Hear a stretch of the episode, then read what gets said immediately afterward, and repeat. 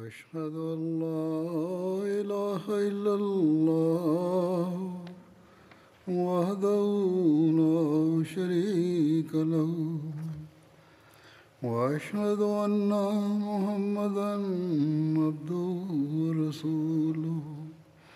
أما بعد فأعوذ بالله من الشيطان الرجيم. بسم الله الرحمن الرحيم. الحمد لله رب العالمين. الرحمن الرحيم.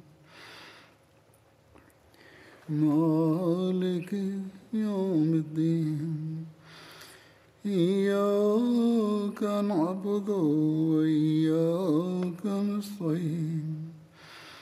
اهدنا الصراط المستقيم. صراط الذين أنعمت عليهم. غير المغضوب عليهم ولا الضالين.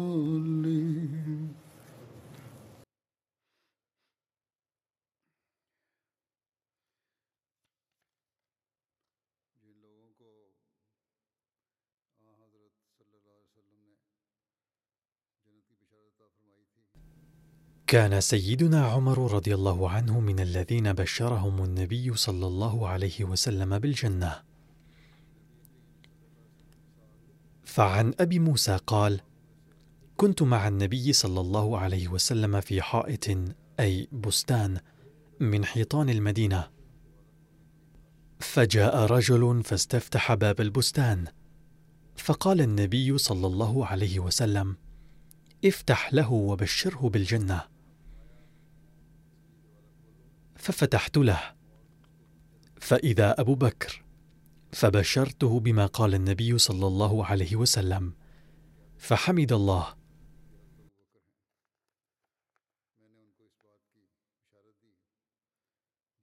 ثم جاء رجل فاستفتح. فقال النبي صلى الله عليه وسلم افتح له وبشره بالجنة. ففتحت له فإذا هو عمر فأخبرته بما قال النبي صلى الله عليه وسلم. فحمد الله.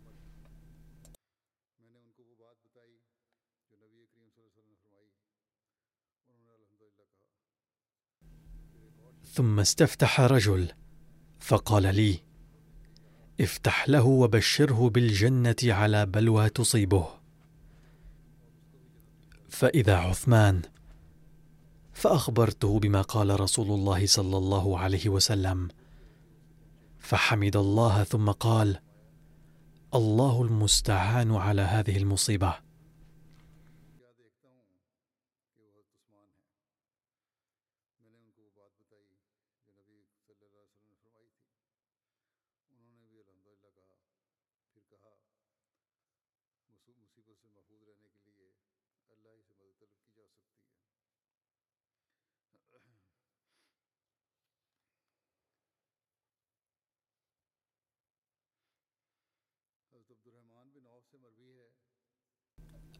عن عبد الرحمن بن عوف قال قال رسول الله صلى الله عليه وسلم أبو بكر في الجنة وعمر في الجنة وعثمان في الجنة وعلي في الجنة وطلحة في الجنة والزبير في الجنة وعبد الرحمن بن عوف في الجنة وسعد بن أبي وقاص في الجنة وسعيد بن زيد في الجنة. وأبو عبيدة بن الجراح في الجنة. لقد قال هذا عن هؤلاء العشرة. عن أبي هريرة رضي الله عنه قال بين نحن عند رسول الله صلى الله عليه وسلم إذ قال بين أنا نائم رأيتني في الجنة فإذا امرأة تتوضأ إلى جانب قصر. فقلت لمن هذا القصر؟ فقالوا لعمر بن الخطاب. فذكرت غيرته فوليت مدبرا. فبكى عمر وكان في المجلس وقال أعليك أغار يا رسول الله لماذا رجعت؟ ليتك دخلت القصر وباركته. عن أبي سعيد الخدري رضي الله عنه أن النبي صلى الله عليه وسلم قال إن الرجل من أهل عليين ليشرف على أهل الجنة فتضيء الجنة لوجهه كأنها كوكب دري وإن أبا بكر وعمر لمنهم وانعما أي أنهما فضلا. عن عبد الله بن مسعود أن النبي صلى الله عليه وسلم قال يطلع أي يدخل عليكم رجل من أهل الجنة. فاطلع أبو بكر ثم قال يطلع عليكم رجل من أهل الجنة. فاطلع عمر. وفي رواية عن أنس بن مالك رضي الله عنه أن رسول الله صلى الله عليه وسلم قال لأبي بكر وعمر هذان سيدا كهول أهل الجنة من الأولين والآخرين إلا النبيين والمرسلين. وعن أبي هريرة رضي الله عنه قال قال رسول الله صلى الله عليه وسلم عمر بن الخطاب سراج أهل الجنة. وهناك رواية أخرى عن المكانة العظيمة لعمر رضي الله عنه. وهي عن عقبة بن عامر قال قال رسول الله صلى الله عليه وسلم لو كان بعدي نبي لكان عمر بن الخطاب. علما أن النبي صلى الله عليه وسلم قال هذا بصدد النبوة بعده فورا. وإلا فإنه نفسه قد سمى المسيح والمهدي الموعود نبي الله. وقد سمى النبي صلى الله عليه وسلم عمر رضي الله عنه محدثا.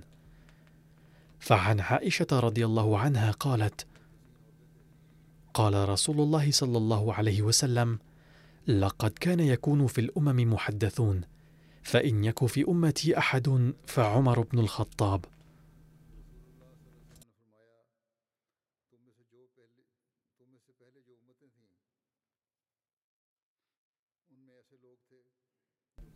عن أبي هريرة رضي الله عنه قال قال رسول الله صلى الله عليه وسلم لقد كان فيما قبلكم من الأمم محدثون فإن يك في أمتي أحد فإنه عمر.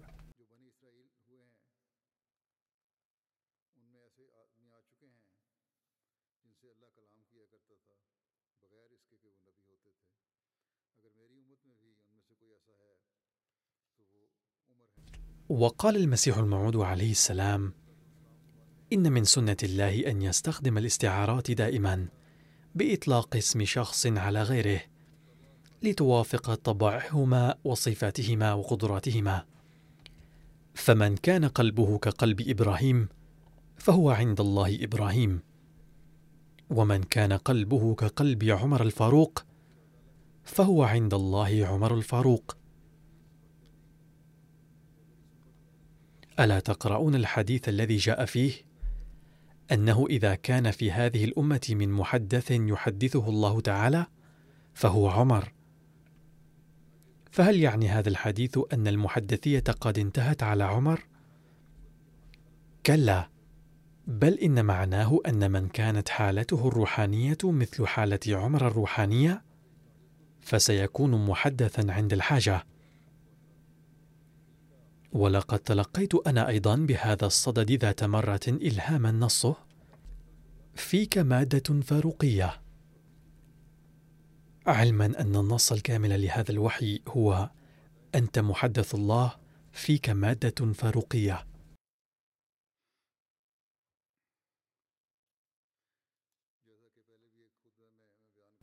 لقد سبق أن بينت في إحدى الخطب أن سيدنا عمر رضي الله عنه هو الذي اقترح حفظ القرآن بجمعه وتدوينه. وسأتناول هذا الأمر هنا أيضا.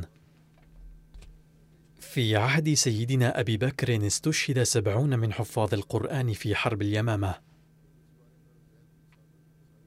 فقد ورد برواية عن زيد بن ثابت الأنصاري قال أرسل إلي أبو بكر مقتل أهل اليمامة وعنده عمر فقال أبو بكر إن عمر أتاني فقال إن القتل قد استحر يوم اليمامة بالناس وإني أخشى أن يستحر القتل بالقراء في المواطن. فيذهب كثير من القرآن إلا أن تجمعوه وإني لأرى أن تجمع القرآن. قال أبو بكر قلت لعمر كيف أفعل شيئا لم يفعله رسول الله صلى الله عليه وسلم؟ فقال عمر هو والله خير. فلم يزل عمر يراجعني فيه حتى شرح الله لذلك صدري. ورأيت الذي رأى عمر أي يجب علينا جمع القرآن الكريم. فبدأ زيد بن ثابت جمع القرآن الكريم. وكما قلت لقد بينت هذا الأمر مفصلا من قبل. أما عن كون سيدنا عمر من حفاظ القرآن الكريم فقد ذكر حضرة المصلح الموعود وقال عن أبي عبيدة أن هؤلاء المهاجرين كانوا من حفاظ القرآن الكريم. أبو بكر عمر عثمان علي طلحة سعد ابن مسعود حذيفة سالم أبو هريرة عبد الله بن سائب عبد الله بن عمر وعبد الله بن عباس رضي الله عنهم.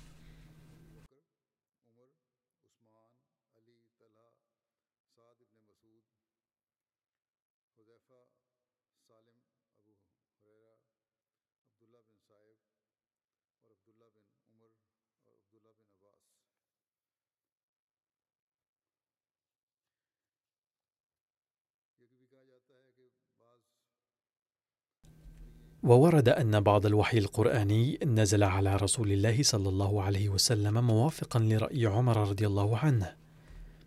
أو كان هناك موافقة بين رأي عمر وبعض وحي القرآن. ويذكرون أن أحاديث الصحاح الستة تذكر موافقة سيدنا عمر في ثلاث. غير أننا لو نظرنا إلى هذه الروايات نظرة شاملة دقيقة وجدنا أن هذه الموافقة كانت في سبع قضايا.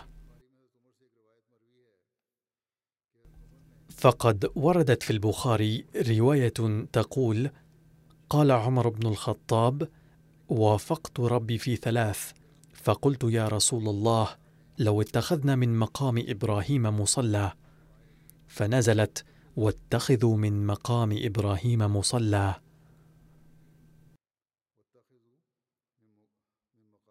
وآية الحجاب.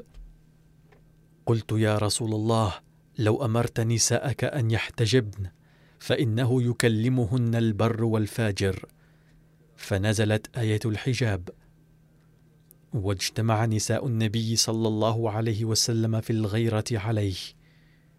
فقلت لهن وكانت بينهن ابنة سيدنا عمر أيضا عسى ربه إن طلقكن أن يبدله أزواجا خيرا منكن. فنزلت هذه الآية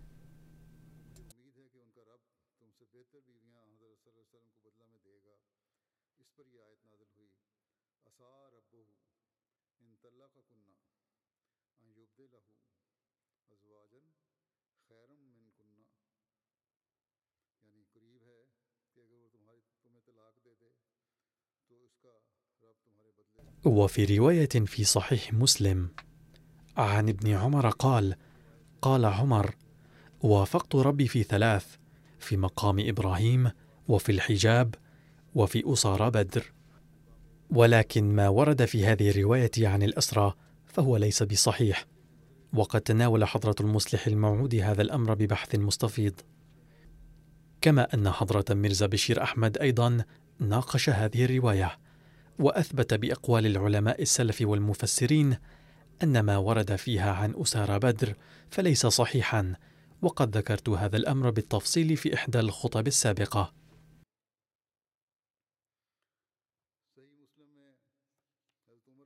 ونجد في صحيح مسلم ذكر موافقة راي سيدنا عمر الوحي القرآني فيما يتعلق بالنهي عن الصلاة على المنافقين. فعن ابن عمر قال لما توفي عبد الله بن أبي بن سلول جاء ابنه عبد الله بن عبد الله إلى رسول الله صلى الله عليه وسلم فسأله أن يعطيه قميصه أن يكفن فيه أباه فأعطاه ثم سأله أن يصلي عليه فقام رسول الله صلى الله عليه وسلم ليصلي عليه فقام عمر فأخذ بثوب رسول الله صلى الله عليه وسلم فقال يا رسول الله أتصلي عليه وقد نهاك الله أن تصلي عليه؟ فقال رسول الله صلى الله عليه وسلم إنما خيرني الله. فقال استغفر لهم أو لا تستغفر لهم إن تستغفر لهم سبعين مرة. وسأزيد على سبعين. فقال عمر إنه منافق. ومع ذلك صلى عليه رسول الله صلى الله عليه وسلم. فأنزل الله ولا تصل على أحد منهم مات أبدا ولا تقم على قبره. أي على قبر أحد من المنافقين.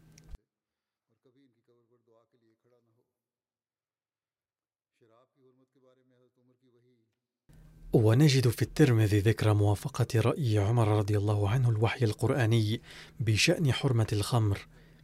فعن عمر بن الخطاب أنه قال: اللهم بين لنا في الخمر بيان الشفاء فنزلت الآية التي في البقرة يسألونك عن الخمر والميسر قل فيهما إثم كبير ومنافع للناس وإثمهما أكبر من نفعهما فدعي عمر فقرعت عليه.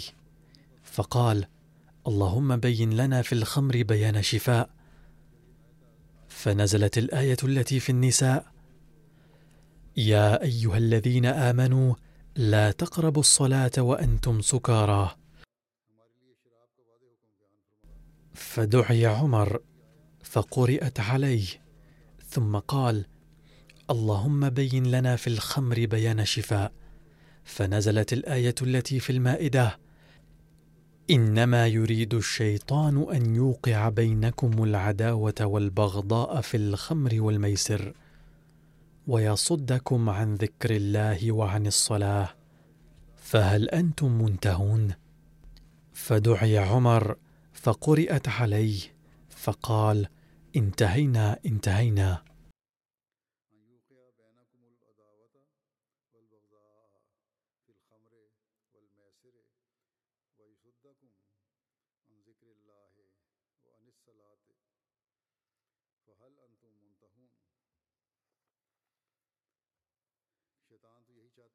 يقرأ حضرته ترجمة الأردية لهذه الآية.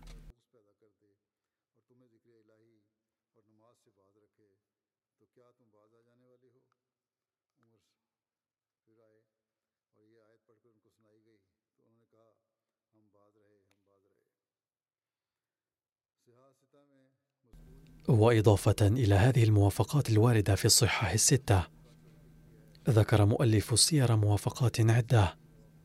فقد ذكر السيوطي قرابة عشرين موافقة.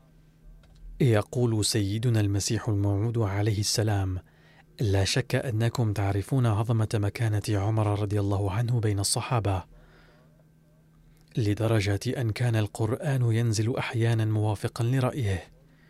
ولقد ورد في حقه في الحديث أيضا أن الشيطان يهرب من ظل عمر وورد في حديث آخر لو كان بعد نبي لكان عمر وجاء في حديث ثالث لقد كان فيما قبلكم من الأمم محدثون فإن يك في أمتي أحد فإنه عمر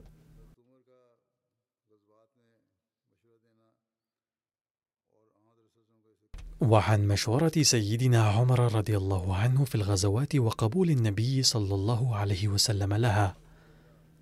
هناك رواية عن أبي هريرة أو عن أبي سعيد شك الأعمش قال لما كان غزوة تبوك أصاب الناس مجاعة. قالوا يا رسول الله لو أذنت لنا فنحرنا نواضحنا فأكلنا وادهنا. فقال رسول الله صلى الله عليه وسلم افعلوا.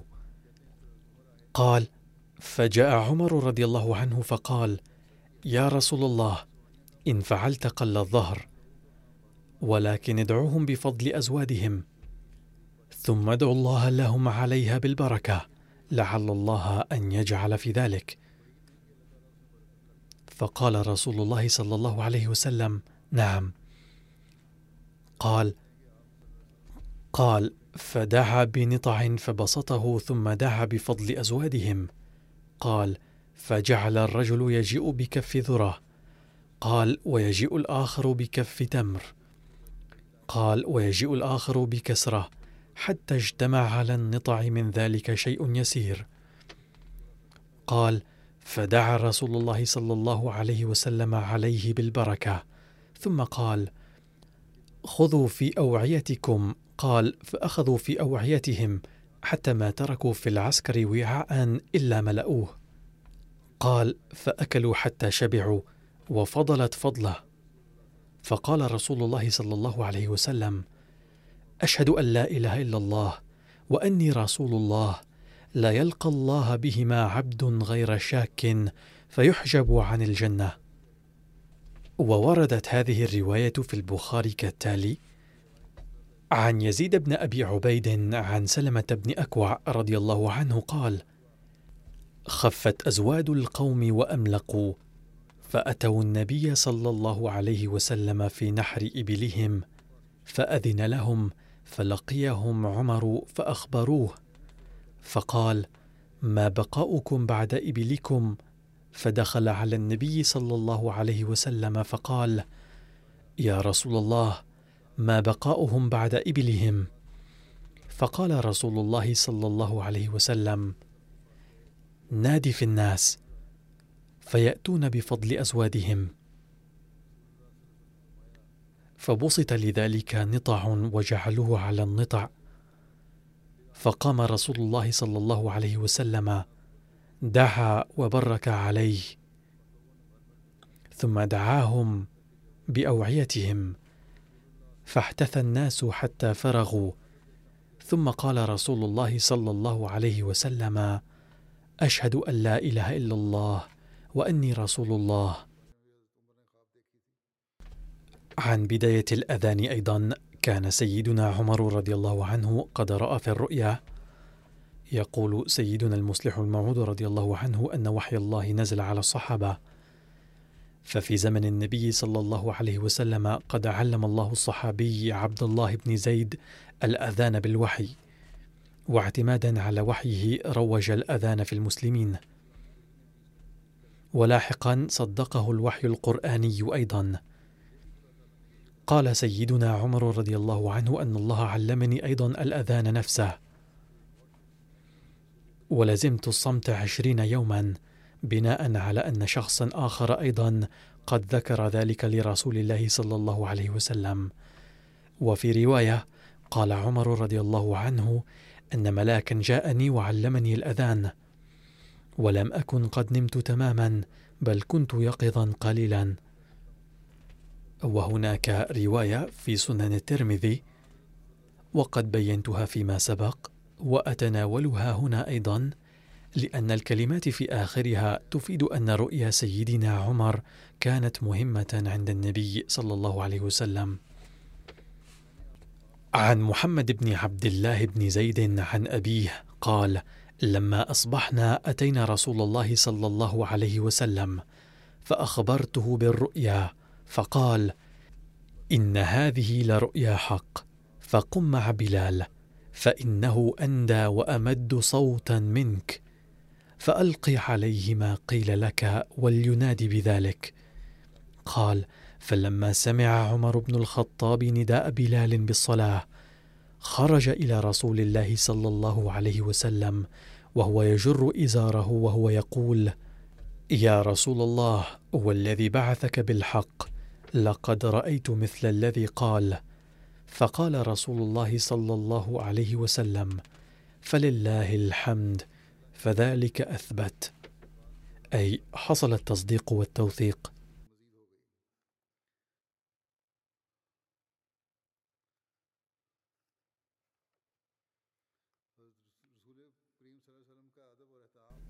كيف كان سيدنا عمر رضي الله عنه يكرم النبي صلى الله عليه وسلم ويحترمه؟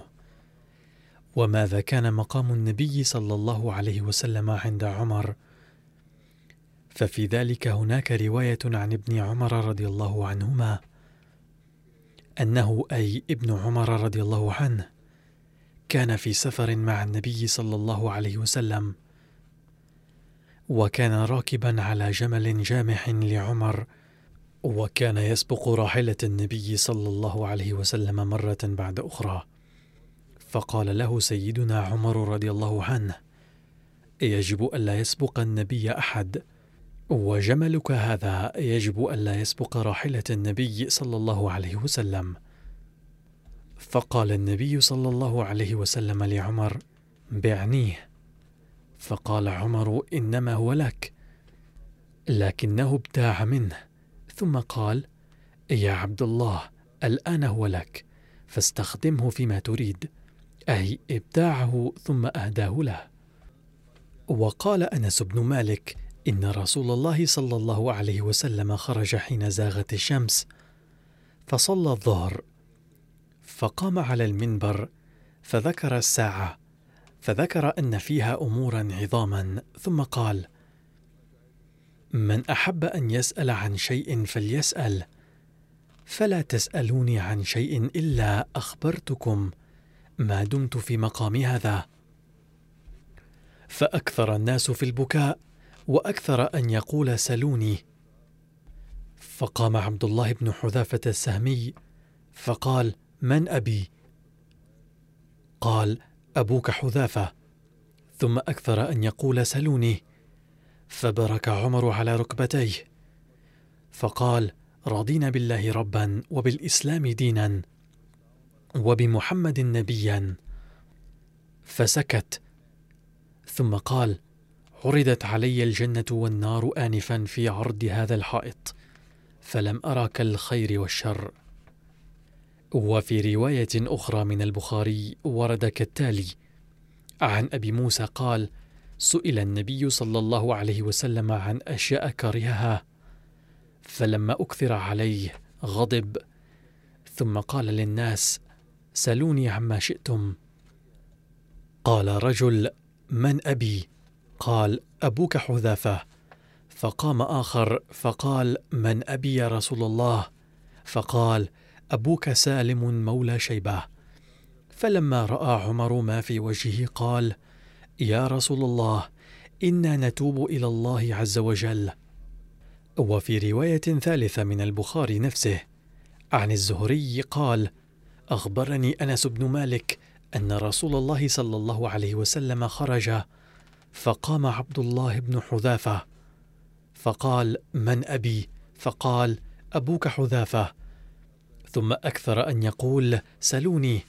فبرك عمر على ركبتيه فقال رضينا بالله ربا وبالإسلام دينا وبمحمد نبيا. فسكت. عن أبي قتادة الأنصاري رضي الله عنه أن رسول الله صلى الله عليه وسلم سئل عن صومه. قال فغضب رسول الله صلى الله عليه وسلم. فقال عمر رضي الله عنه رضينا بالله ربا وبالإسلام دينا وبمحمد رسولا وببيعتنا بيعة. وفي البخاري رواية أخرى أن عمر رضي الله عنه جاء إلى النبي صلى الله عليه وسلم وكان يقيم في الطابق العلوي. قال عمر رضي الله عنه دخلت على رسول الله صلى الله عليه وسلم فإذا هو مضطجع على رمال حصير ليس بينه وبينه فراش. قد أثر الرمال بجنبه متكئا على وسادة من أدم حشوها ليف. فسلمت عليه. فرفعت بصري في بيته. فوالله ما رأيت في بيته شيئا يرد البصر غير أهبة ثلاثة. فقلت يا رسول الله ادع الله فليوسع على أمتك فإن فارس والروم قد وسع عليهم وأعطوا الدنيا وهم لا يعبدون الله. فجلس النبي صلى الله عليه وسلم وكان متكئا فقال أو في هذا أنت يا ابن الخطاب؟ إن أولئك قوم عجلوا طيباتهم في الحياة الدنيا. فقلت يا رسول الله استغفر لي.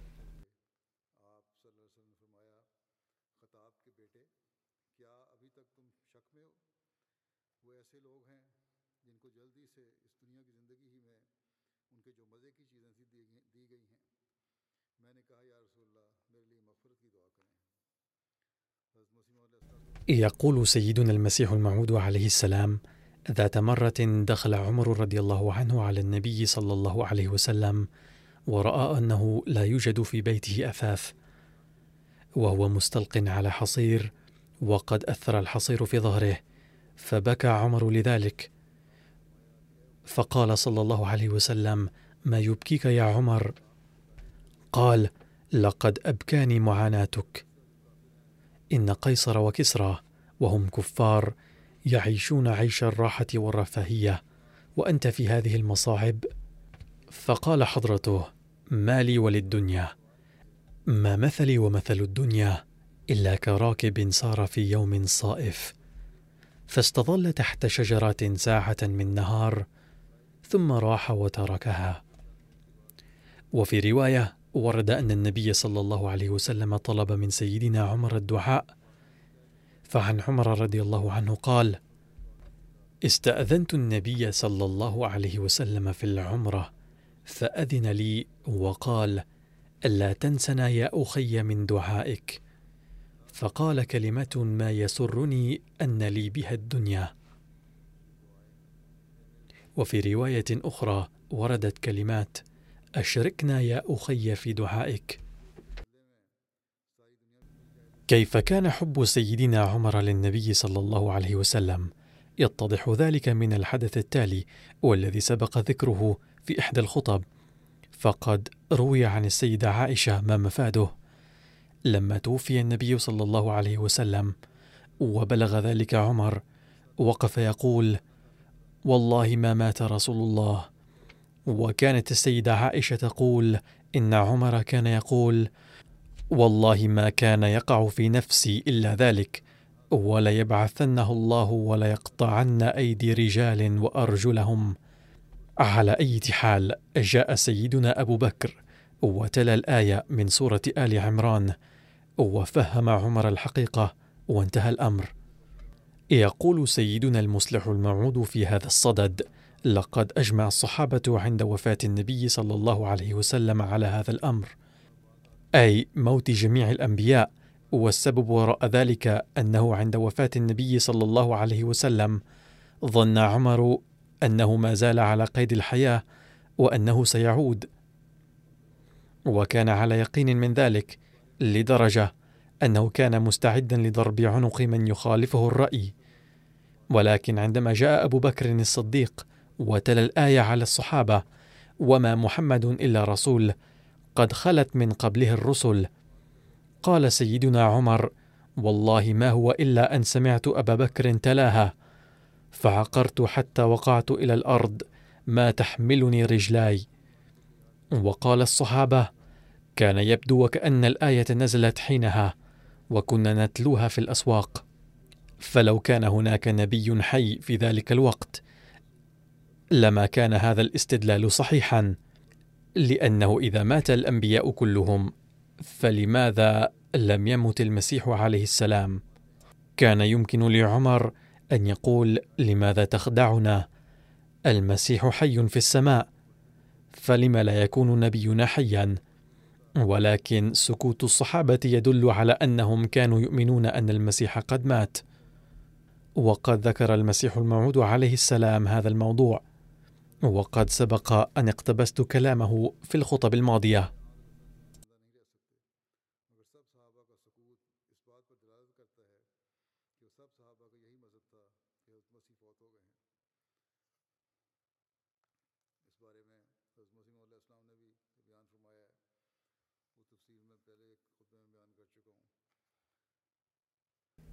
كيف كان سيدنا عمر رضي الله عنه يتبع النبي صلى الله عليه وسلم؟ فعن ذلك هناك رواية عن ابن عمر رضي الله عنه قال وجه النبي صلى الله عليه وسلم وجهه إلى الحجر الأسود ثم وضع شفتيه عليه وبكى طويلا. رأى رسول الله صلى الله عليه وسلم إلى الوراء ووجد عمر باكيا فقال ما معناه؟ يا عمر هذا مكان تذرف فيه الدموع. عن ابن عباس قال رأيت عمر بن الخطاب استقبل الحجر فقبله ثم قال أما والله إني لأعلم أنك حجر لا تملك لي ضرا ولا نفعا. ولولا أني رأيت رسول الله صلى الله عليه وسلم يقبلك ما قبلتك. يقول سيدنا المصلح الموعود رضي الله عنه. كان سيدنا عمر رضي الله عنه يطوف بالبيت مرة فمر بالحجر الأسود فضربه بعصاه ثم قبله وقال إنما أنت حجر لا تقدر على شيء ولكني اقبلك لأن الله تعالى أمرني بذلك. إن عاطفة التوحيد هذه هي التي رفعت سيدنا عمر رضي الله عنه في الدنيا. كان عاشقا كاملا لوحدانية الله تعالى فلم يطق أن يشرك في قدرة الله شيئا. لا شك أنه كان يعظم الحجر الأسود. ولكن ذلك فقط لأن الله تعالى أمره بتعظيمه وليس لأن فيه ميزة ذاتية. كان يرى أن الله تعالى لو أمرني بتقبيل أحقر شيء في الدنيا فسأقبله لأننا عباد الله تعالى لا عباد حجر أو مكان معين. فكان يعظم الحجر الأسود من دون أن يقصر في وحدانية الله تعالى. وهذا هو مقام المؤمن الصادق. إن المؤمن الصادق يرى أن بيت الله ما هو إلا مثل آلاف البيوت المبنية من طوب وحجر وأن الحجر الأسود ليس إلا مثل ملايين الأحجار الموجودة في العالم ولكنه في الوقت نفسه يعظم بيت الله ويقبل الحجر الأسود لأنه يعلم أن الله تعالى أمره بتعظيمهما. ولكنه مع تعظيمه هذا البيت وتقبيله الحجر الأسود يوقن بكل قوة أنه عبد الله الأحد وليس للحجر. هذه هي الحقيقة التي كشفها عمر رضي الله عنه حين ضرب الحجر الأسود وقال إنك لا تساوي شيئا عندي وليس فيك ميزة أو قدرة ذاتية تقبل بسببها. إنما أنت كأي حجر من ملايين الأحجار التي نراها في العالم. ولكن الله تعالى قد أمرني بتعظيمك فلذلك أعظمك. ثم تقدم وقبل الحجر الأسود. يقول عبد الله بن عمر إن عمر بن الخطاب رضي الله عنهما سأل النبي صلى الله عليه وسلم حين كان في الجعرانة عائدا من الطائف. كنت في زمن الجاهلية. قد نذرت الاعتكاف ليوم واحد في المسجد الحرام. فماذا تقول بهذا الشأن؟ قال اذهب واعتكف يوما. فهكذا علم النبي صلى الله عليه وسلم ان ايفاء النذر ضروري. في أي زمن كان قد نذر به المرء؟ وفي رواية أن رسول الله صلى الله عليه وسلم أعطاه جارية في الخمس. وعندما أعتق رسول الله صلى الله عليه وسلم الأسرى عند الناس وسمع عمر رضي الله عنه أصواتهم قائلين إن رسول الله صلى الله عليه وسلم أعتقهم فسألهم ما القصة؟ قالوا إن رسول الله صلى الله عليه وسلم أعتق الأسرى عند الناس. فقال عمر لابنه يا عبد الله اذهب إلى الجارية التي أعطاكها النبي صلى الله عليه وسلم واعتقها. كان حذيفة رضي الله عنه يسمى صاحب سر النبي صلى الله عليه وسلم. فيقول ما معناه أنه حدث في أيام غزوة تبوك أن رسول الله صلى الله عليه وسلم نزل من راحلته ونزل عليه الوحي. كانت ناقته قد بركت فقامت وبدأت تجر زمامها إلى الوراء. فأخذت زمامها وأتيت بها إلى رسول الله وأجلستها قرب رسول الله وظللت جالسا قربها حتى قام رسول الله صلى الله عليه وسلم وذهبت بالناقة إليه. سألني رسول الله صلى الله عليه وسلم من أنت؟ قلت أنا حذيفة. فقال إني دالك على سر لا تذكره لأحد. ثم قال لقد منعت من صلاة الجنازة على فلان وفلان وسمى طائفة من المنافقين عندما توفي رسول الله صلى الله عليه وسلم ومات أحد في عهد عمر رضي الله عنه. وإذا ظن عمر أنه كان من فئة المنافقين كان يمسك بيد حذيفة ويأخذه للصلاة عليه. وإذا سار حذيفة معه كان عمر رضي الله عنه يصلي عليه. أما لو سحب حذيفة يده من عمر لما صلى عليه عمر رضي الله عنه. لقد ذكر سيدنا المسيح الموعود عليه السلام. كيف كان عمر يسعى لتحقيق نبوءة النبي صلى الله عليه وسلم ظاهريا؟ فقال ما تعريبه. كان عمر قد ملئ صدقا واخلاصا. فنال أجرا أنه صار الخليفة الثاني بعده صلى الله عليه وسلم. كذلك نال كل صحابي احتراما وعزة كاملة. وقد وقعت أموال قيصر وكسرى وأميراتهم في أيديهم. لقد ورد أن صحابيا ذهب إلى قصر كسرى وفرش له خدام كسرى كراس من الذهب والفضة وأبدى له شوكته وعظمته فقال الصحابي لا نغتر بهذه الأموال بل قد وعدنا أننا سننال أساور كسرى أيضا. فقد ألبس عمر رضي الله عنه تلك الأسورة صحابيا لتتحقق تلك النبوءة. يقول سيدنا المصلح الموعود رضي الله عنه إن ارتداء الذهب ليس جائزا للرجال ولكن عمر ألبس صحابيا أسورة كسرى. ولما رفض الصحابي ارتداءها زجره عمر وقال لقد قال رسول الله صلى الله عليه وسلم أنه يرى أسورة كسرى في معصمك. كذلك عندما جاء تاج كسرى ولباسه الحريري في الغنائم ألبسه عمر رضي الله عنه شخصا وأمره بارتداء التاج أيضا. عندما لبس الرجل كلا الشيئين بكى عمر رضي الله عنه وقال كان كسرى حاكما جبارا على ايران إلى ما قبل بضعة أيام. لابسا هذا اللباس وواضعا هذا التاج على رأسه. أما اليوم فيهيم في الفلوات والبراري. اذا هذا ما يحدث في الدنيا. إن الرائي بالنظر الحادي قد لا يرى هذا الفعل لعمر صحيحا لأن ارتداء الذهب والحرير ليس جائزا للرجال. ولكن عمر رضي الله عنه ألبسهما شخصا لبضع دقائق فقط بغية النصيحة وإفهام الأمر الحق. باختصار الأصل هو التقوى وإن الأوامر كلها تهدف إلى خلق التقوى. فلو اضطر المرء من أجل التقوى إلى ترك ما يبدو له عبادة ظاهريا لكان تركه هو التقوى بعينه. عن عبد الله بن عمر رضي الله عنهما قال قال رسول الله صلى الله عليه وسلم بينما أنا على بئر أنزع منها.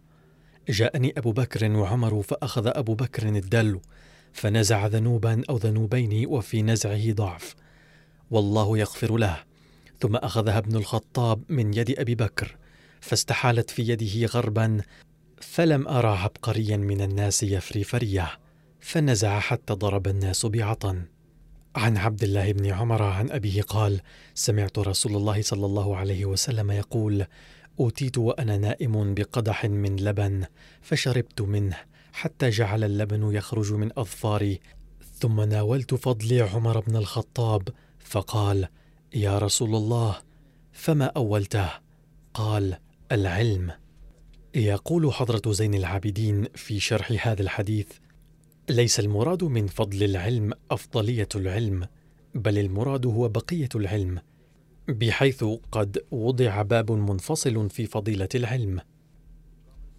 إن الهدف من رؤيا النبي صلى الله عليه وسلم وتأويلها وكذلك الأحداث التي صدقت تلك الرؤيا هو الاستدلال أن الفتوحات الدنيوية والعظمة التي حظي بها المسلمون في عهد عمر كانت بقية علم النبي صلى الله عليه وسلم التي أعطاها النبي صلى الله عليه وسلم عمر.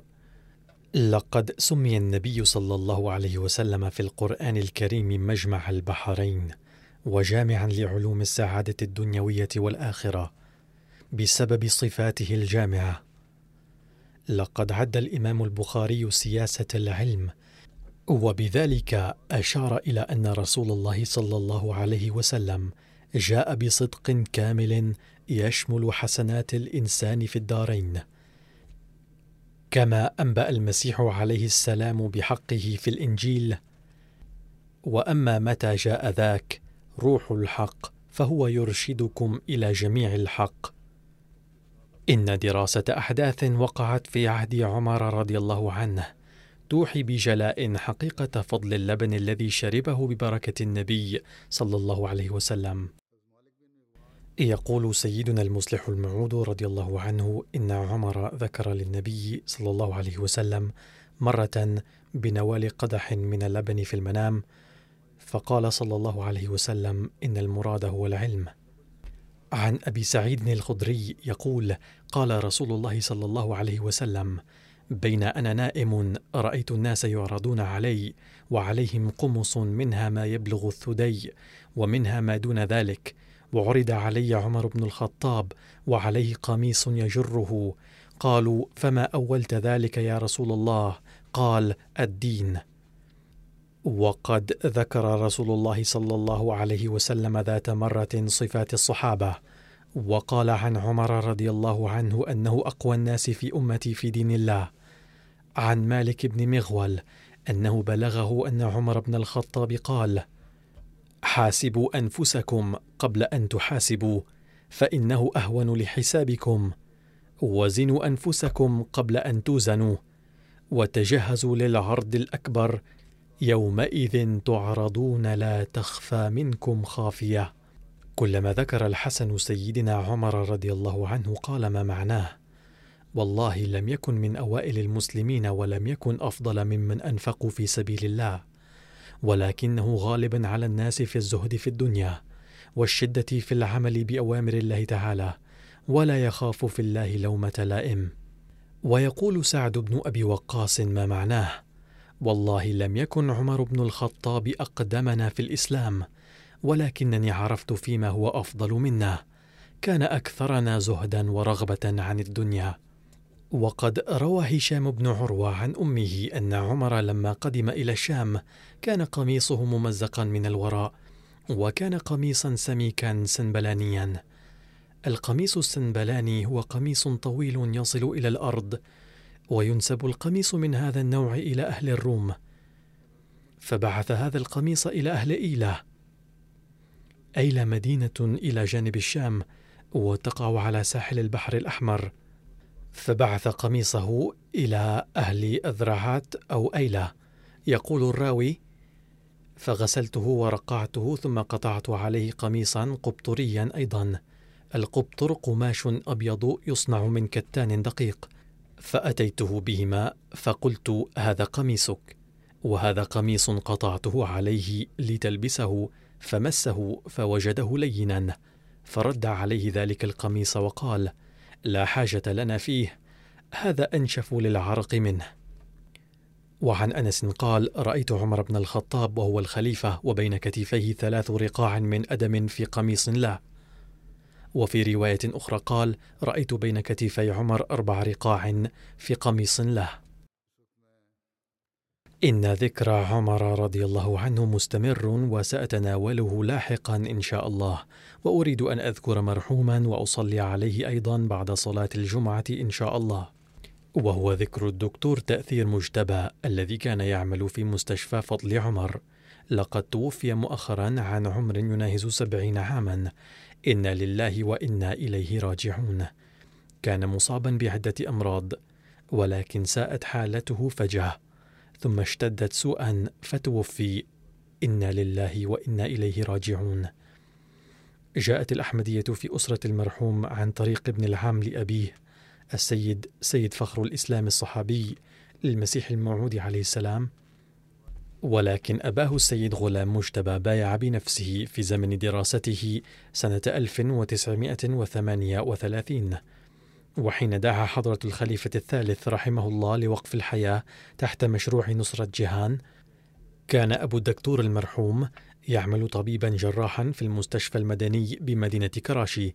فطلب من الإدارة التقاعد ونذر حياته فبعث إلى أفريقيا في عام 1970 وخدم حتى عام 1999 في غانا ونيجيريا وسيراليون وابنه الدكتور تأثير مجتبى حين أكمل دراسته في الطب اشتغل في مستشفى الجيش لسنتين ثم في المستشفى المدني بكراشي ثم في مستشفى جناح بكراشي لفترة ثم في عام 1982 وقف نفسه لمدة ثلاث سنوات فبعث إلى غانا حيث خدم في مستشفى تيجيمان ثم في مستشفى أوسيكوري الذي أسسه والده وخدم مع والده ثلاث سنوات وتعلم منه الجراحة.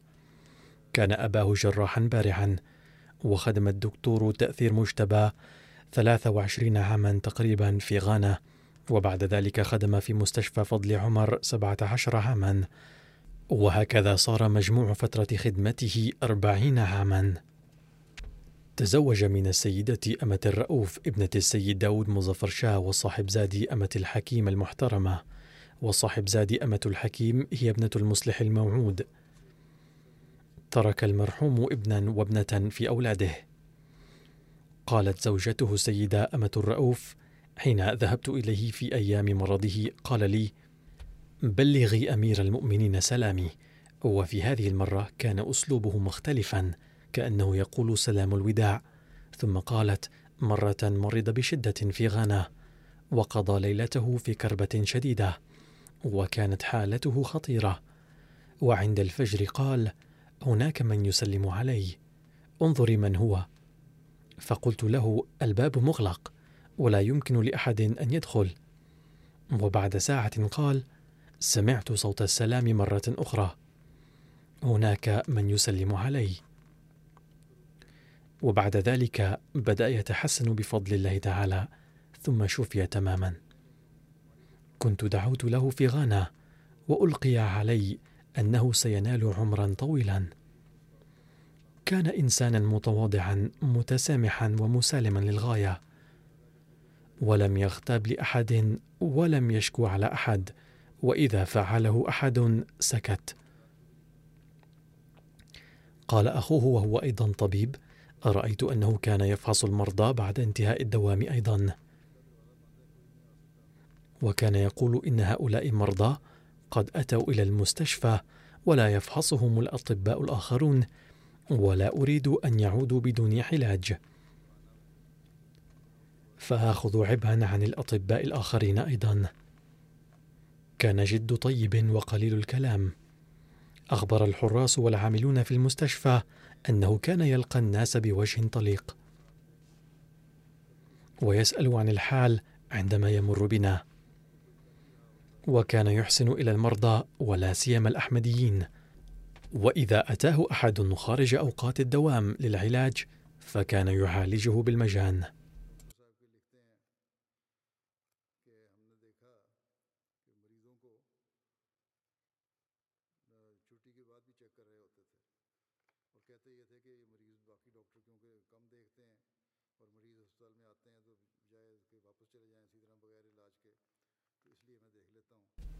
كتب عميد الجامعة الأحمدية بربوة السيد مبشر جالسته في بعض المناسبات ووجدته قليل الكلام ويتحدث بكل لطف ولين وحب وتواضع ولم أرى هذا التواضع والبساطة في أحد.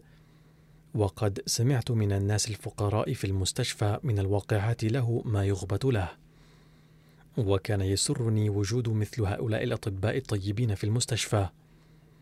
وقال وقد ذكرت من قبل أيضا أنه كان يفحص المرضى بعد الدوام أيضا ففي بعض الأحيان كان يخرج من الغرفة فيرى مريضا قد أتى فكان يأخذه إلى الغرفة للفحص وكأنه كان ينتظره. كان يعتني بالفقراء للغاية.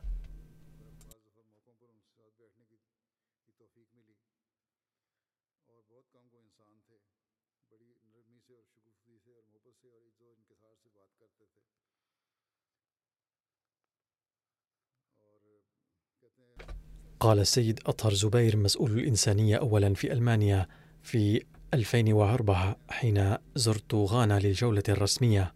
صاحبني الدكتور المرحوم في كل مكان أثناء الجولة وكذلك في بنين أيضا. قال رأى الدكتور امرأة كانت تبدو قلقة فقال لي اسألها ما المشكلة فقالت إنني أتيت للقاء أمير المؤمنين نصره الله وكل ما كنت أملك من المال قد نفد وليس عندي نقود للعودة. فقال الدكتور أعطيها مني ثلاثين ألف فرنك سيفا. وفي ذلك الزمن كان هذا المبلغ يساوي راتب شخص عادي لشهر كامل.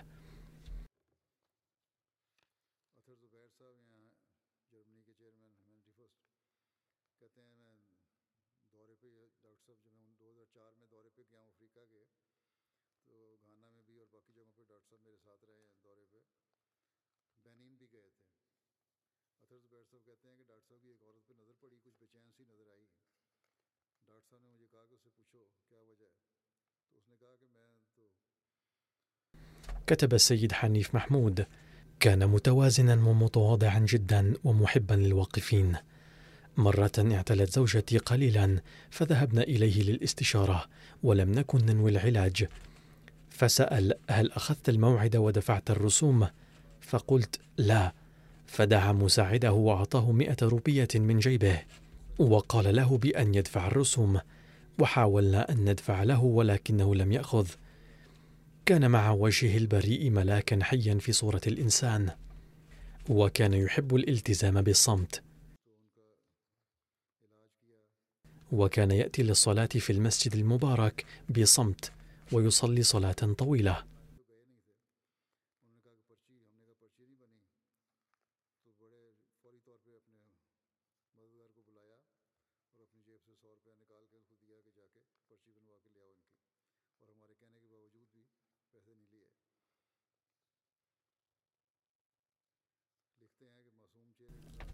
قال الدكتور مظفر شودري وهو عالم طبقات الأرض ويقيم في المملكة المتحدة ويذهب إلى باكستان للوقف المؤقت بين حين وآخر. قال كان صامت الطبع وكريما ومواسيا. ويحب أن يتعلم الأشياء الجديدة ليساعد الآخرين.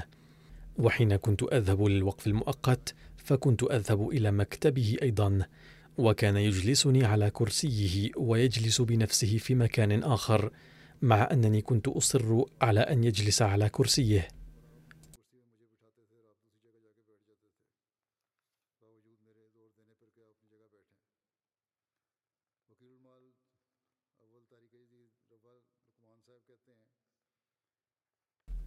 قال السيد لقمان وكيل المال الأول. كان المرحوم يملك ميزات كثيرة وكان يحب بوجه خاص التضحية المالية. ومنذ أن رجع إلى باكستان كان من عادته أن يدفع التبرع في صندوق التحريك الجديد في أول الوقت. فحين كان يعلن للسنة الجديدة للتحريك الجديد كان يأتي فورا إلى مكتبنا ويدفع التبرع. كان الطب مهنته ولكنه جعل غايته خدمة البشرية. لم يكن ممن لا يقبلون غير المعالجة الإخلافية بل كان يعالج في بعض الأحيان بالعلاج بالمثل.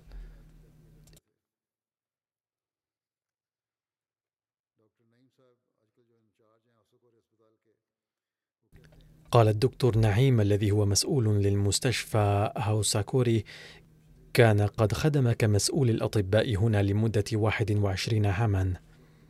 واليوم حين بلغ نعي الدكتور المرحوم جاء كثير من الناس من هذه المدينة ومن المنطقة الذين كانوا على صلة به وعزوه بوجه خاص وقالوا كان الدكتور بسيطا للغاية وقليل الكلام ومنشغلا بعمله ومهتما بالفقراء ومضيافا. وكان يحب قراءة كتب الجماعة وكتب المسيح الموعود عليه السلام بالإضافة إلى علوم الدنيا. لا شك أنه قدم خدمات جليلة في مجال الجراحة في مستشفى هوساكوري نرى ثمارها اليوم أيضا حين يأتينا المرضى من الدول المختلفة لغرب أفريقيا للعلاج. ويذكرون الدكتور مجتبى بالخير. كان اسمه تأثير مجتبى ولكنه كان معروفا باسم الدكتور مجتبى. ومكث هنا أبوه أيضا فاستمر هذا الاسم بعده أيضا.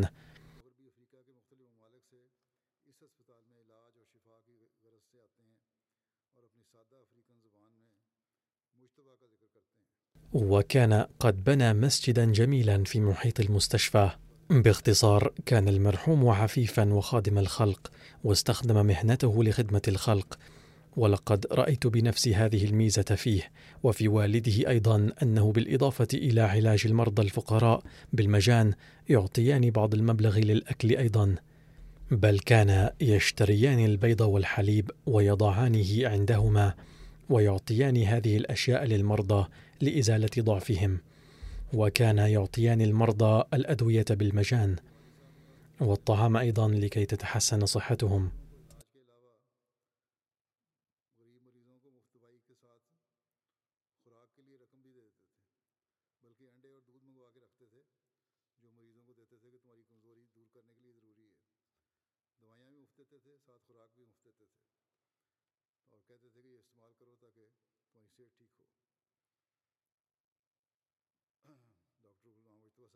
لقد خدم الدكتور غلام مجتبى أيضا كثيرا في غانا ولكن الدكتور تأثير مجتبى قدم هذا الأمر أكثر.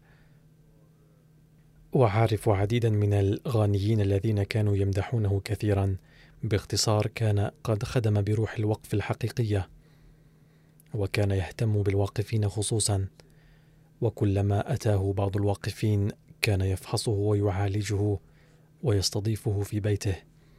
حين ذهب الخليفة الرابع رحمه الله تعالى للجولة في غانا أقام عنده. وكانت الضيافة من أبرز ميزته. كتب السيد حنيف إنه كان ملاكا حيا. غمره الله تعالى برحمته ورفع درجاته.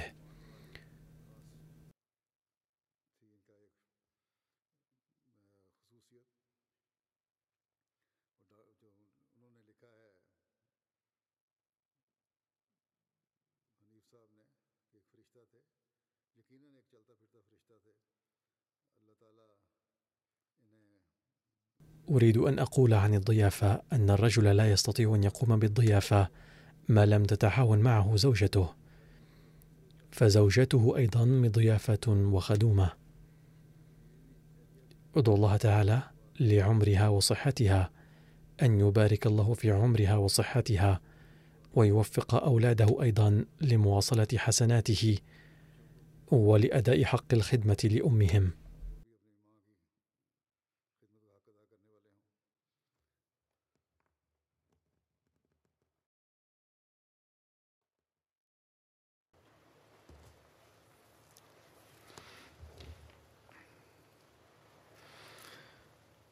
الحمد لله الحمد لله نحمده ونستعينه ونستغفره ونؤمن به ونتوكل عليه.